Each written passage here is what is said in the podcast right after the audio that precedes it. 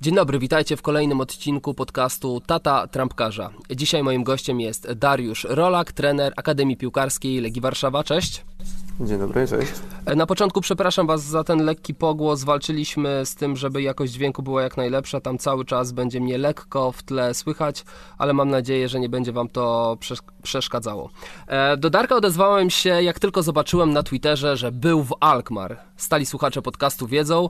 E, że od jakiegoś czasu śledzę to, co się dzieje w tej akademii, która nie mając takich budżetów jak Ajax, PSV czy Feyenoord, jednak jest w stanie wciąż dostarczać e, super piłkarzy e, i starają się to robić inaczej. I świetnie jest móc podpytać kogoś, kto był na miejscu i widział, jak to inaczej się robi. Zanim przejdziemy do tych kwestii technicznych, porozmawiajmy o takim ogólnym planie, bo to też warto zaznaczyć o tym, jak wygląda sport dzieci, e, koordynacja dzieciaków w Holandii. Czy jest coś, co rzuciło ci się pierwsze, na, pierwszy rzut oka, kiedy dotarłeś do Alkmaar?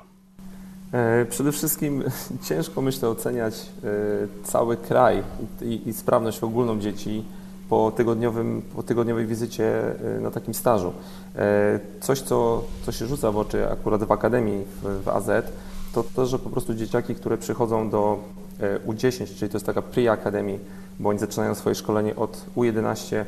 Po prostu one są e, wyposażone w pewne już umiejętności.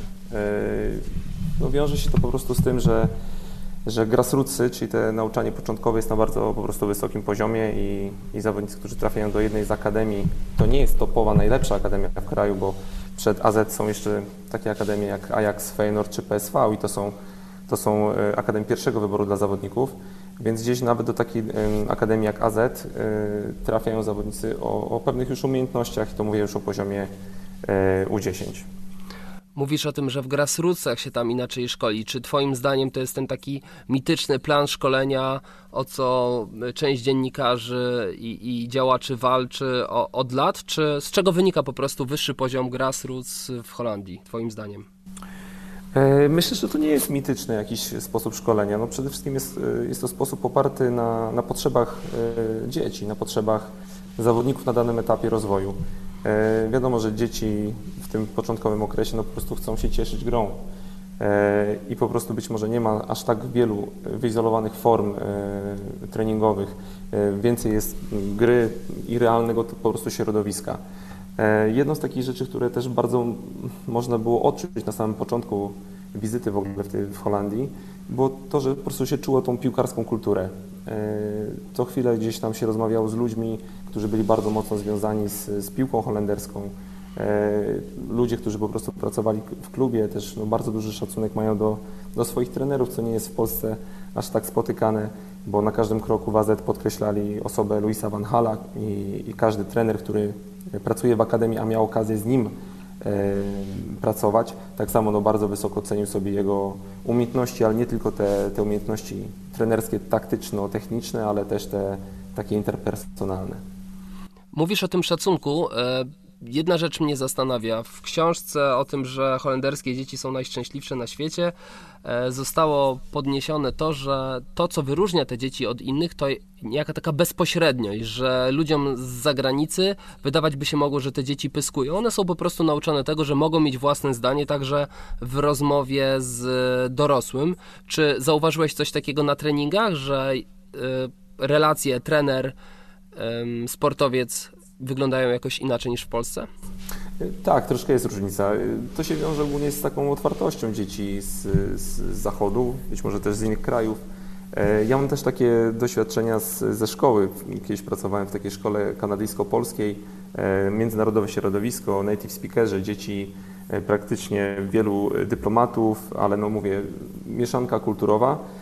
I te dzieci po prostu były bardzo ciekawe na każdych zajęciach zadawały wiele pytań. Raz pamiętam, że koleżanka poprosiła mnie, żeby zrobić taką prezentację o, o, o, o sporcie i, i, o pracy, jak można połączyć swoją pasję i, i swoje y, pracę z hobby.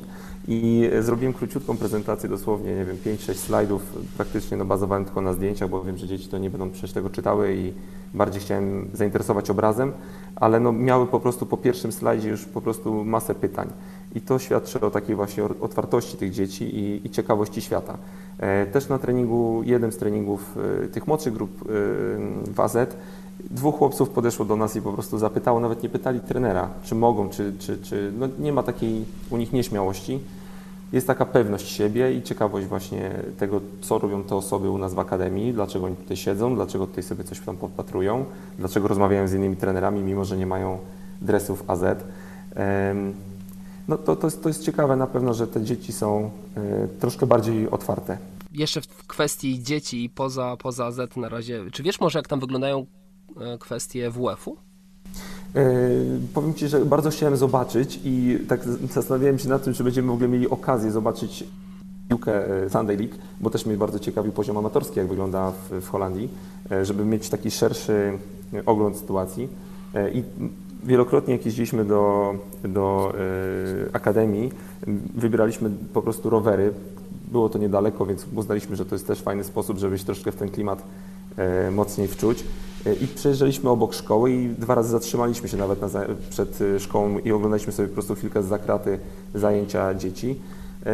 Czy coś się rzucało takiego specjalnego? No to, to nawet nie chodzi o formy, środki, tylko o samo podejście po prostu tych e, nauczycieli czy dzieci do, do, do, do, wychowania fizycznego, do, do kultury fizycznej, bo tam no, nie widziałem na pewno osób, które gdzieś stoją, są nieprzebrane, piękna pogoda, wszyscy ćwiczą.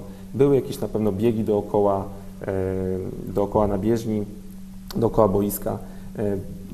Jakaś tam część pewnie rozgrzewki, ale no, nie widziałem po prostu jakiejś takiej niechęci do, do, do, do wysiłku, tym bardziej, że no, nie wiem, czy to jest zasada obowiązująca w całym kraju, ale tam, gdzie byliśmy, czyli Amsterdam i okolice, e, Zandijk, e, po prostu są bardzo dobrze dostosowane do, do, do potrzeb człowieka. I nie tylko mówię tutaj o tym, żeby jeździć samochodami, żeby tam było wygodnie samochodem jeździć, tylko mówię bardziej o drogach rowerowych, które są wszędzie, dosłownie wszędzie i tych rowerów jest bardzo dużo. No i co chwilę nas mijały jakieś po prostu dzieciaki na rowerach i wydaje mi się, że to jest podstawowy środek transportu tam. No, dzięki temu no, na sam początek dnia dziecko ma jakąś aktywność i do tego ruchu jest przyzwyczajone. Nieco, nieco inaczej chyba sytuacja trochę wygląda może w wielkich miastach, szczególnie tutaj w, w Polsce, gdzie gdzie jest duży pośpiech, dużo jest y, taki, takiej gonitwy, gdzieś rodzice wożą dzieci do szkoły samochodami, szybko gdzieś tam podrzucić, e, doprowadzić na zajęcia i, i no tak wygląda po prostu ten dzień. No chyba nie wyobrażam sobie, ale tu możesz mnie poprawić. Czy jest jakiś chłopiec, który przyjeżdża na rowerze do Książenic? W ogóle w Akademii Legii, bo to jest tak, tak daleko od miasta, że tutaj Absolutnie. Tak, tak, tylko, tak, my tutaj mamy chłopców w Bursie. E, ci, co mają, są z daleka, to po prostu mieszkają w Bursie, ale jest kilku chłopców, którzy mieszkają tutaj w Księżynicach lub, lub w okolicach. I tak, A, okay. może jest może jeden lub dwóch, który, którzy dojeżdżają tymi rowerami. No to też jest ciekawa kwestia, jak to się przekłada na ich kulturę fizyczną, że jednak e, w, książce, o której wspomniałem, była mowa też o tym, że pokonanie 15 km na rowerze do szkoły nie jest e, niczym szczególnym i to jest raczej codzienność holenderskiego dziecka. A tak jak wspomniałeś, u nas trudno zobaczyć dzieci na rowerach przyjeżdżające na, do mhm. szkoły, mhm. może częściej, ale na treningi. No, u nas jest zawsze korek pod klubem, e, samochód za samochodem i tych e, gości na rowerach, chłopaków na rowerach naprawdę można liczyć na palcach dwóch rąk. Tak, ale powiem Ci jeszcze, tak dopowiadając y, tutaj do swojej wypowiedzi, że tak mam wrażenie troszeczkę, że tam ludzie bardziej ufają ogólnie swoim, swoim pociechom i, i po prostu też być może to wynika z tego, że no, jest trochę bezpieczniej. Ja nie mówię o, ogólnie o bezpieczeństwie na, w mieście, czy, czy, czy, tylko bardziej mówię o takim bezpiecznym dotarciu do, do, do szkoły, czy, czy powrocie, czy dotarciu nawet na, na trening bo po prostu dostosowane są e, drogi do tego, żeby, żeby tymi rowerami podróżować i też być może to też nie jest tak, że to te rowery robią taką wielką różnicę, że bardziej chyba bym, bym szukał tutaj podejścia e, ogólnie społeczeństwa, być może podejścia e, kraju całego, rządu nawet też do, do, do kultury fizycznej. Że kultura fizyczna to nie jest nic, co jest specjalnego dla wybranych osób, tylko to jest sposób po prostu y, na, na, na, na jakąś tam, na, na życie, na rozwój. Dobrze, to mamy taki krajobraz zarysowany. Przejdźmy do samego AZ, e, które uchodzi za jedną z lepszych akademii w Holandii i w wielu akademiach też właśnie stawiana jest za wzór innowacyjności. To może na początek, tak najogólniej, co ich wyróżnia, co ci się najbardziej rzuciło w oczy? Potem przejdziemy do szczegółów.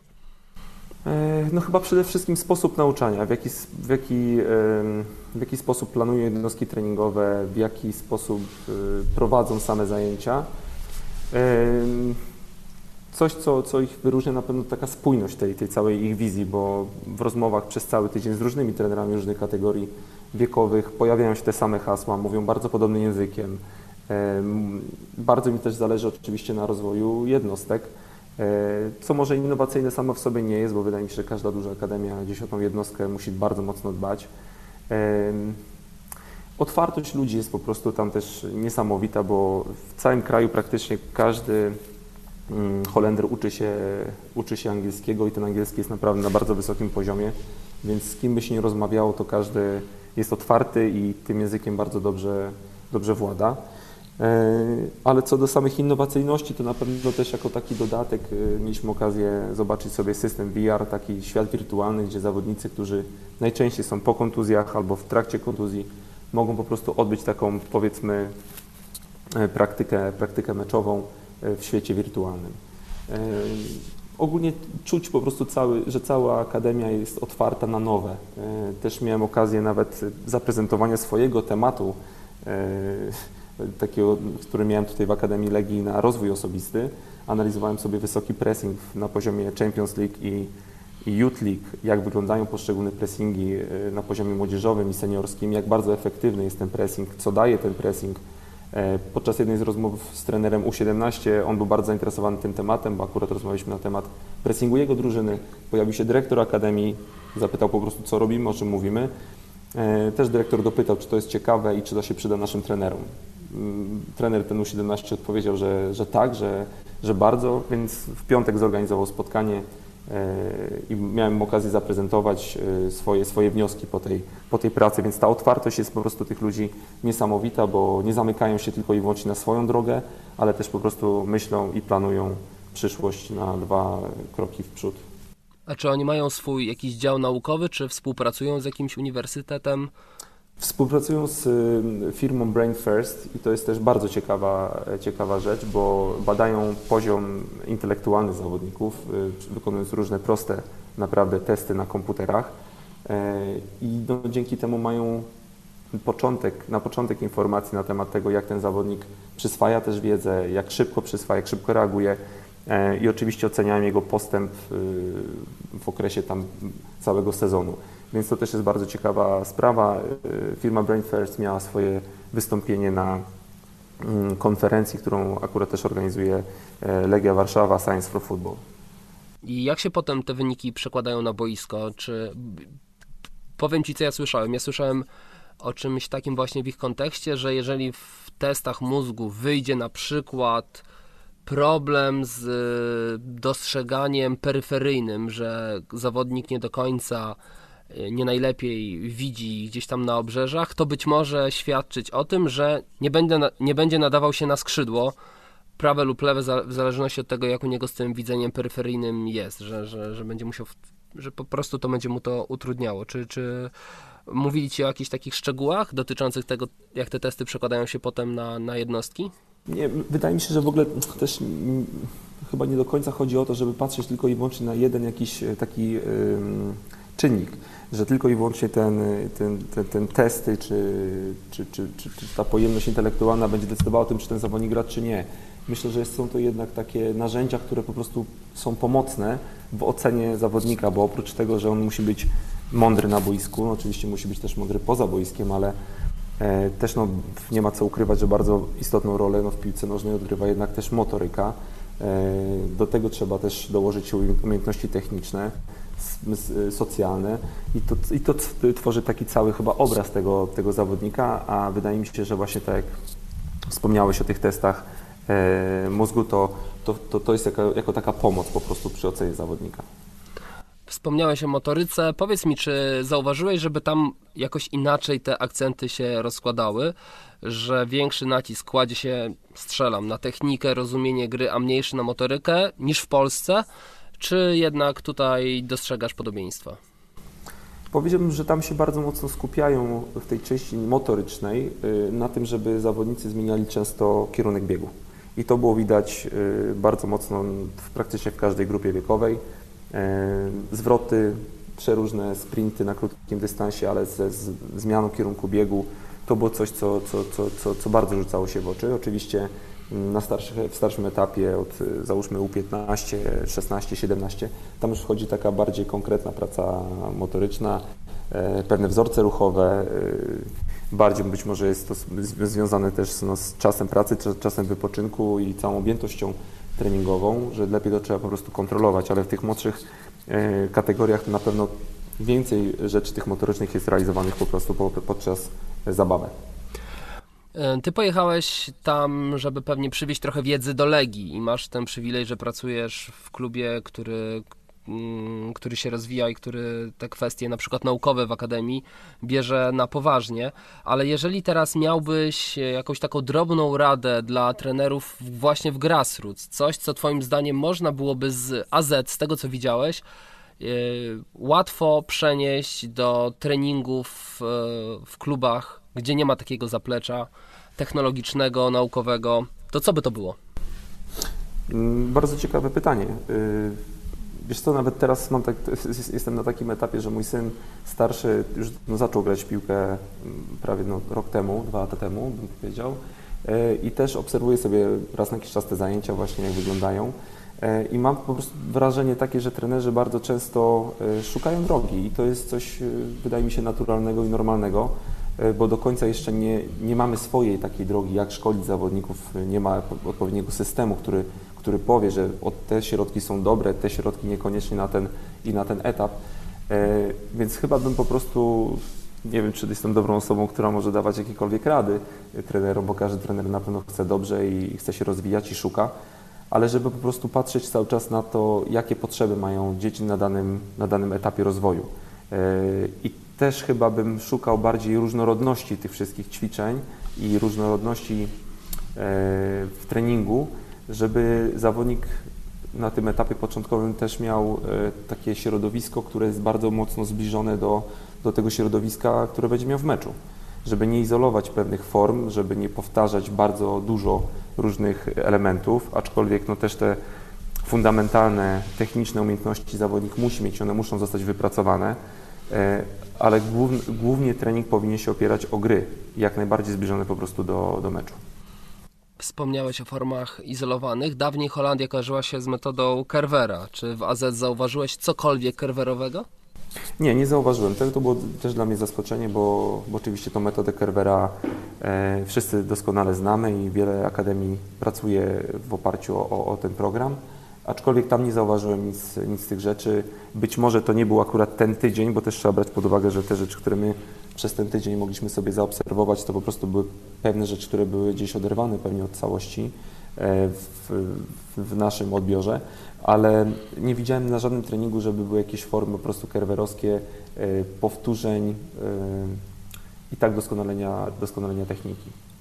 Czy w trakcie tego tygodnia zauważyłeś jakąś taką rzecz, która przed wyjazdem do Holandii była przez Ciebie zupełnie inaczej postrzegana, a dzięki wizycie w AZ e, zobaczyłeś, że w ogóle tak można, że jakiś Twój nie wiem, dogmat w szkoleniu, który obowiązuje, e, został podważony, bo tam się jednak robi tak, a u nas się mówi, że tak nie wolno robić. Była jakaś taka rzecz? Chyba bym nie powiedział, że jakieś dogmaty zostały obalone, bo wydaje mi się, że na, na etapie szkolenia dzieci i młodzieży, no to fundamentalna jest po prostu też technika. I kiedy popatrzyłem sobie na zawodników właśnie U10, miałem tą, tą refleksję, od której zaczęliśmy rozmowę, o, o grassrootsach, które muszą być na wysokim poziomie, skoro zawodnicy trafiając już do Akademii e, AZ pewne umiejętności mają, e, to po prostu utwierdziłem się po prostu w przekonaniu, że no, ta technika jest, jest podstawą. Tylko też technika, żeby nie został źle zrozumiany, że ta technika nie jest odłączona od taktyki, e, szczególnie na początku od tej indywidualnej taktyki, że zawodnik musi mieć warunki stworzone do tego, żeby samodzielnie podejmować decyzje, mając pewne narzędzia techniczne i po prostu orientując się w danej sytuacji, która go zastanie. Więc nie powiedziałbym, żeby coś mnie bardzo mocno zaskoczyło, bo też wiedziałem, gdzie jadę. A, a Akademia AZ no, jest znana z tego, że jest innowacyjna, jest nowoczesna, jest po prostu bardzo dobra, jeśli chodzi o ocenę potencjału zawodników, więc Wydaje mi się, że nie było takiej rzeczy, która bardzo mocno by mnie zaskoczyła, chociaż może jedna z takich rzeczy, która była ciekawa, wiem, że są pewne sposoby i metody uczenia e, zawodników, mm, odkrywania e, i tam po prostu w treningach no też było widoczne to, że oni z tych metod po prostu korzystają, które, które w Polsce chyba nie są może tak jeszcze popularne, ale wiem, że też o tym już się zaczyna trochę mówić. No, mów, jakie to metody? E, jedną z tych metod, też już wspominałem tam na, tym, na, na Twitterze, e, jest constraint-led approach. Jest to podejście takie oparte na ograniczeniach. Są takie trzy ograniczenia, e, które, które mogą wpływać na, na tą metodę. Jest to właśnie wykonawca, to jest na bazie takiego trójkąta zależności między wykonawcą, środowiskiem a zadaniem. I tu bierze się pod uwagę po prostu te interakcje między tymi ograniczeniami, a trener jako osoba, która prowadzi ten, e, ten proces szkolenia, no musi po prostu odpowiednio wpływać na, na, dane, e, na dane te ograniczenia. E, oczywiście to jest to podejście indywidualne i całościowe i jest to ogólnie szerszy temat, bo to się bardzo mocno wiąże z, z, taką, z takimi ramami naukowymi Ecological Dynamics, trochę szerszy temat. No mam nadzieję, że tutaj może słuchacze trochę się też tym zainteresują i, i, i sprawdzą sobie, na czym polega ta dziedzina nauki i jak to właśnie constraints-led approach wprowadzać w swoje, w swoje treningi. Ja Ecological Dynamics zacząłem czytać jakiś rok temu, e, interesować się tematem i tak sobie myślę, rety, ile czasu upłynie, zanim to trafi do Polski, zanim nie podejdę do jakiegoś trenera powiem to i nie będzie się na mnie patrzył jak na ufolutka. To, to jest w ogóle no, no gruby temat i tak, żeby tłumaczyć z tym constant approach, to tutaj mi się zawsze, kiedy słyszę to hasło, to przypomina mi się Radek Mozyrko, który w którymś z wywiadów powiedział, e, tłumacząc tę metodę, że jeżeli obrońca często łapie za koszulkę, to w trakcie treningu dajemy mu do ręki piłkę tenisową, żeby nie mógł, mhm. E, żeby nie mógł łapać za, za tę koszulkę. Wspomniałeś też coś o coś, co się nazywa random practice. Ja się ciebie zapytam, czy ja to dobrze rozumiem, bo tego akurat nie zgłębiałem, ale czy tu chodzi o częste zmiany zasad w trakcie gry, na wierzchni i czegokolwiek. W sensie ciągłe wybijanie dzieciaki ze strefy komfortu? E, bardziej bym powiedział, że random practice jest częścią block serial e, practice, bo mowa tu jest zawsze o trzech takich e, sposobach uczenia. Ten, ten blok polega na po prostu na powtarzaniu pewnych umiejętności i to jest po prostu oparte na powtórzeniach tych samych rzeczy.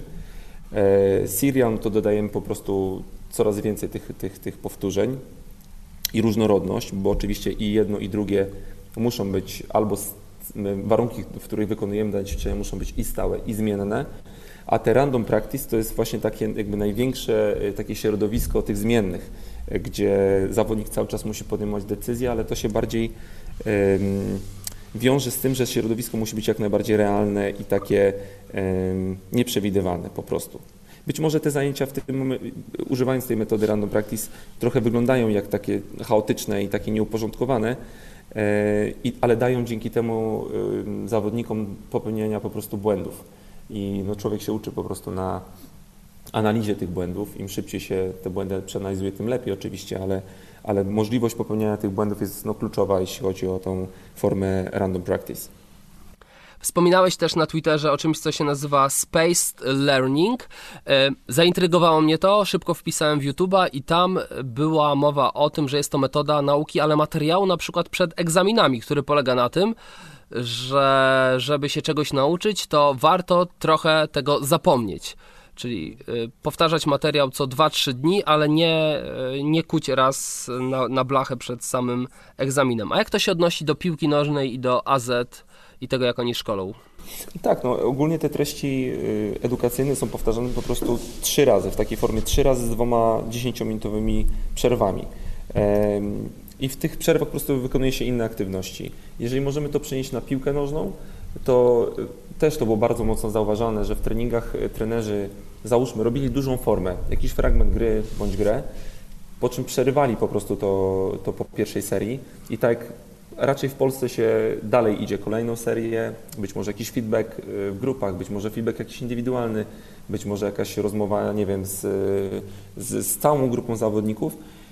to tam po prostu się przechodzi na inne ćwiczenie i się robi po prostu inną zawartość i ona jest oderwana od tego, co się robiło w tej formie wcześniejszej. Tak, żeby troszeczkę głowa mogła odetchnąć, uczyć się innych rzeczy, ale po powrocie znowu, bo forma mówi o tym, że trzeba powrócić później znowu do tego uczenia się tego początkowego, to w tym momencie muszę sobie po prostu przypomnieć, i to jest ten moment bardzo ważny, o którym też rozmawiałem z wieloma tam trenerami, że to jest ten moment, kiedy zawodnik ma tą refleksję, musi sobie przypomnieć, co było wcześniej, o czym mówiliśmy, jakiego rodzaju zachowania chcieliśmy tu ćwiczyć, albo co, co było zaskakujące.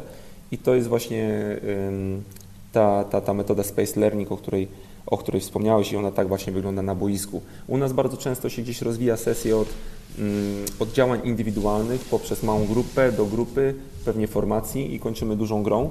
Tam bym powiedział, że jest y, troszeczkę zaburzona ta struktura, ale ona nie jest zaburzona dlatego, że ktoś sobie wymyślił, że a dzisiaj sobie zrobię to, albo wpadł na pomysł minutę przed ćwiczeniem, że a jednak sobie zrobię coś innego, tylko jest to zaplanowany po prostu proces. Rozumiem. Jesteś trenerem U15. E, powiedz, e, pewnie byłeś na treningu tej grupy w AZ. Co mają ci topowi zawodnicy w tej kategorii w AZ, czego nie mają w Polsce? Konkretnie mówiąc w Legii, jeżeli możesz mówić o, w ogóle co, o swoich zawodnikach. I na odwrót, może jest coś, co widzisz, że jednak chłopcy w Legii mają lepiej, albo w Polsce, rozwinięci niż e, topowi chłopcy w U15 AZ. Fajnie, że wspomniałeś o tym co, też, co my mamy dobrego, bo też nie ma tutaj się, myślę, co zbytnio jakoś tak biczować i, i mówić, że trzeba, cały czas trzeba patrzeć na zachód. Oczywiście tak, bo oni są przed nami, musimy ich gonić i to powinniśmy robić to bardzo szybko, bo, bo z każdym kolejnym rokiem oni nam coraz bardziej uciekają, mam wrażenie. Ale coś, co, co myślę, że polski zawodnik ma, no to ma na pewno e, tą fizyczność, chęć do, do, do, do zabierania piłki, do biegania i na pewno tutaj ta ta, te, te cechy wolicjonalne na pewno mamy na, na nieco wyższym poziomie. I też wspominają o tym trenerzy w, w, rozmowach. Kiedy jeżdżą na jakiś turniej, to mierzą się z polską drużyną, to wiedzą, że po prostu będzie ciężki, ciężki mecz.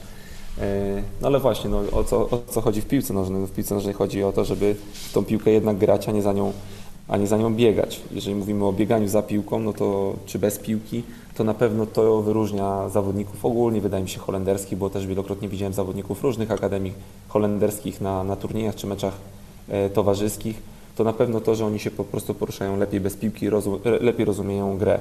Kiedy pójść do wsparcia do zawodnika z piłką, kiedy zaatakować plecy przeciwnika, kiedy pójść szeroko, kiedy wąsko. No, bardzo dobrze rozumieją po prostu momenty, momenty na boisku.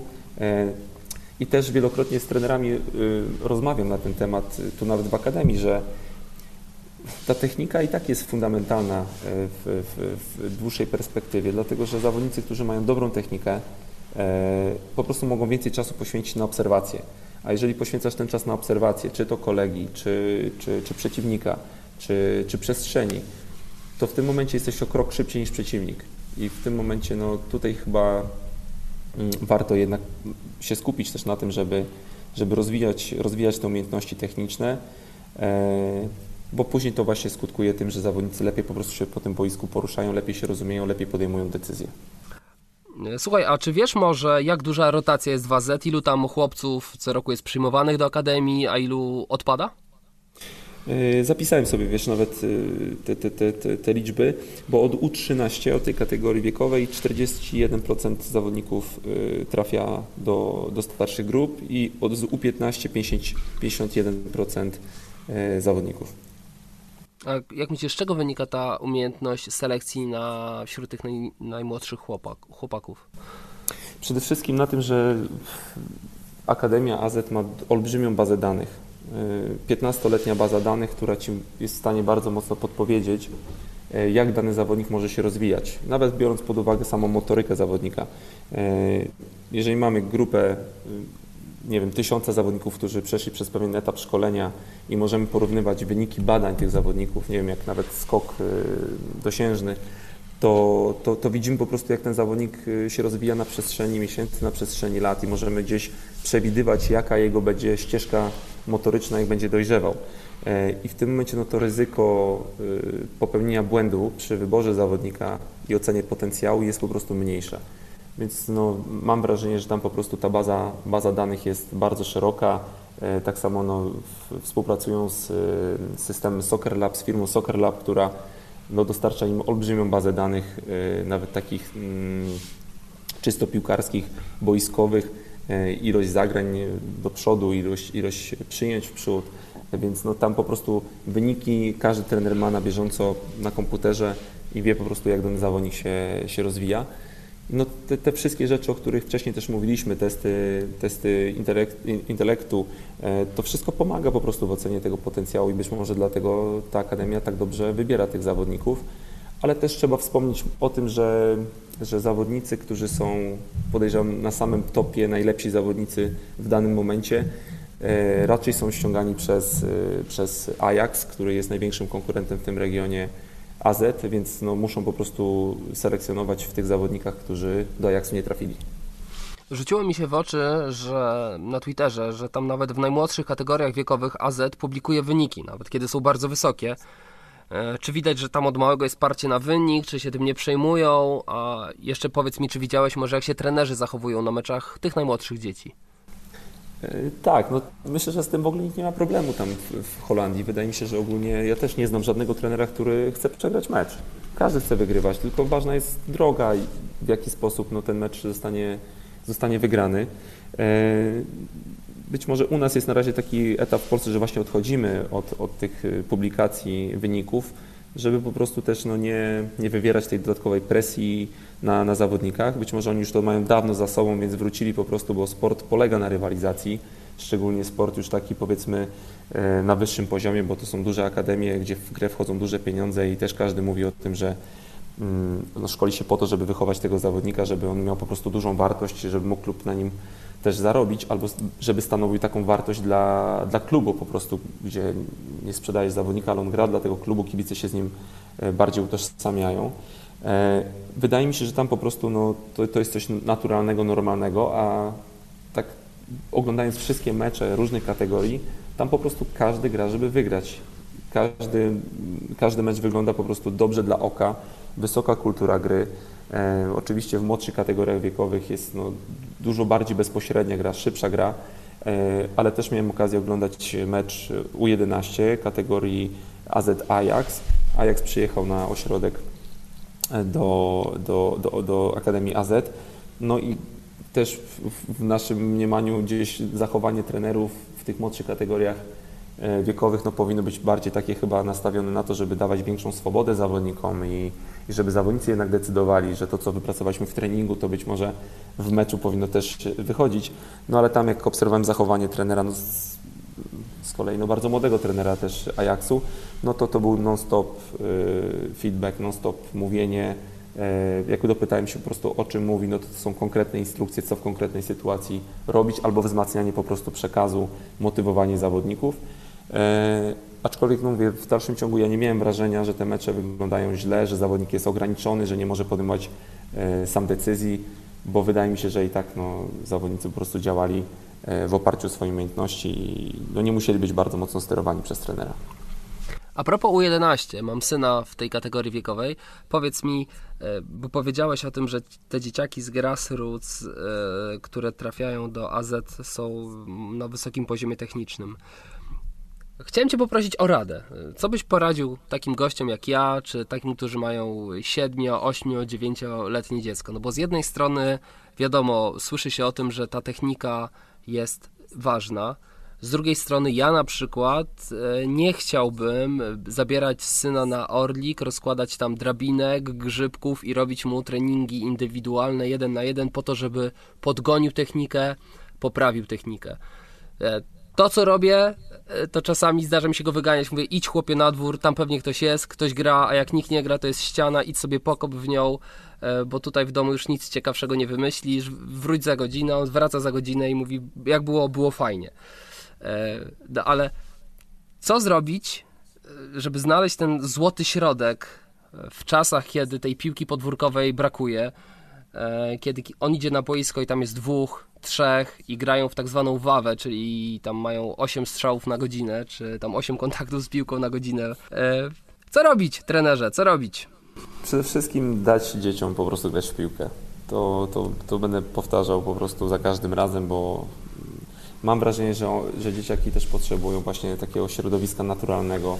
Tak jak wspomniałeś, no street football umarł, każdy o tym mówi, ale no, mam wrażenie, że my jako dorośli powinniśmy jednak też zadbać o to środowisko e, dla naszych dzieci i po prostu no, dawać im trochę więcej swobody, niech oni właśnie, tak jak mówisz, niech wyjdą na dwór, niech trochę pograją z kumplami, e, niech, po, niech pograją trochę z, z, z, ze starszymi kolegami. Czasami okej, okay, pójdzie na boisko, starszy postawi go na bramkę, czasami powie mu słuchaj, nie graj, ale to też jest celem kształtowania jakiegoś charakteru. No, tego nie można pozbawiać dziecka, bo to jest właśnie naturalne, naturalne środowisko. Ja zawsze wspominam sobie swoje czasy, jak czekałem też chyba z miesiąc na to, aż starsi koledzy mnie wezmą do, do drużyny. Okazało się, że kiedyś tam jeden gdzieś wypadł, bo chory, bo chory i mnie po prostu na podwórku wzięli.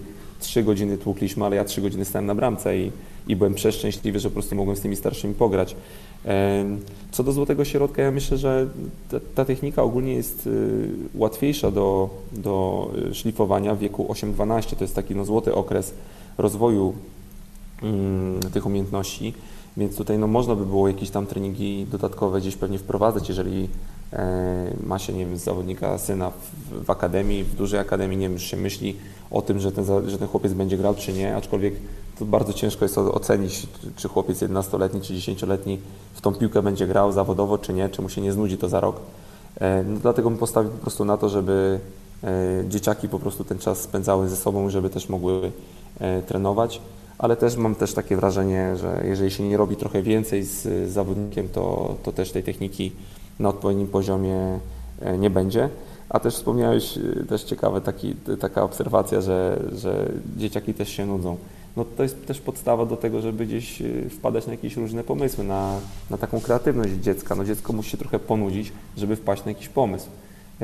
Niektóre dzieci leżą na ziemi i patrzą się w sufit i my się już denerwujemy na to, że no nic nie robisz, nic nie robisz. No być może to jest ten właśnie czas, kiedy on musi wpaść na to, że jednak warto coś robić. Tak, jasne. Tutaj e, na, na Twittera wrzucałem bardzo ciekawy tekst e, Marii Wach bodajże, ta pani nazywa się, ona się opiekuje zdolnymi dziećmi i wydała taki podręcznik Zdolne dziecko, instrukcja obsługi i tam jest właśnie cały rozdział w czasie deszczu dzieci się nudzą, czy, tak się, czy jakoś tak to się nazywa i tam jest właśnie o tym, jak, jak ważna nuda jest w odkrywaniu siebie, odkrywaniu własnych zainteresowań, w poszukiwaniu czegokolwiek, a o nudę coraz trudniej, nie? Kiedy ma się telefony, media społecznościowe, konsole, bardzo łatwo jest ją e, szybko, szybko ten głód i tę nudę zasypać ekranem. Zgadza się.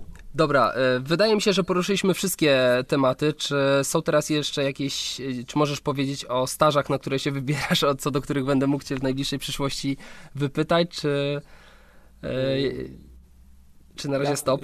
Jasne, na razie, na razie stop. Miałem taki cel minimum, żeby gdzieś raz w roku po prostu pojechać i, i troszeczkę złapać dystansu, ale też trochę przypomnieć sobie, bo za każdym razem jak na taki staż się wybieram, to sobie po prostu uświadamiam, że naprawdę musimy e, się troszeczkę tutaj ogarnąć i, i po prostu zacząć pracować w, w, podobny sposób i po prostu dbać o te potrzeby zawodników na, na początkowych e, etapach, szczególnie na tych etapach grassroots, e, bo też nie ma co się oszukiwać, że duże akademie po prostu też bazują na, na pracy wykonanej przez trenerów na tych wcześniejszych etapach im lepsze będzie szkolenie niżej, tym my tak naprawdę będziemy szlifować te, te umiejętności tych zawodników na, na, na, na wyższych etapach. Bardzo mnie ciekawi jeszcze Belgia. Na pewno bym chciał odwiedzić jakąś akademię. Nie musi być to topowa akademia, bo też mam wrażenie, że topowe akademie nie do końca będą się dzieliły i pokazywały tak naprawdę wszystkie swoje e, sekrety, e, więc lepiej wybierać chyba takie akademie, gdzie one są blisko topu, ale, ale jednak e, nie na, samej, nie na samym czubku. I oczywiście Niemcy, bo tam jeszcze nie byłem, ale też bym chciał zobaczyć po prostu, jak pracują Niemcy. No to życzę Ci udanych wyjazdów, żeby kluby, do których będziesz aplikował, zgodziły się, przyjęły z otwartymi rękoma i żebyś mógł stamtąd wywozić jak najwięcej wiedzy, którą potem będziemy tutaj e, starali się rozprzestrzeniać na kraj. Bardzo Ci dziękuję. To był kolejny odcinek podcastu Tata Trampkarze. Dzisiaj moim gościem był Dariusz Rolak, trener Akademii Piłkarskiej Legii Warszawa. Dzięki. Dziękuję.